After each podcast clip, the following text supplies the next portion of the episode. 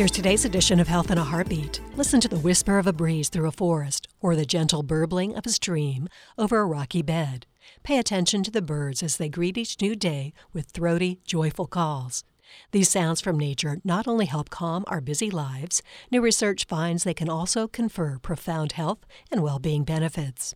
Researchers in Canada reviewed two dozen studies that examined the benefits of natural sounds. Participants overwhelmingly reported less stress, improved moods, and less pain after listening to recordings of nature sounds. Water sounds helped the most with health, while bird sounds alleviated stress and annoyance. The researchers noted humans are hardwired to listen for signals of danger and security. An environment of natural sounds feels safe. It allows us to let our guard down, reducing stress and encouraging mental recuperation.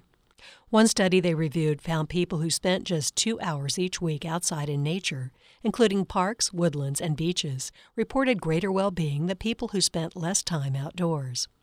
Another study involving more than 8 million people from seven countries showed people living near green spaces tended to live longer than those living in more urban environments.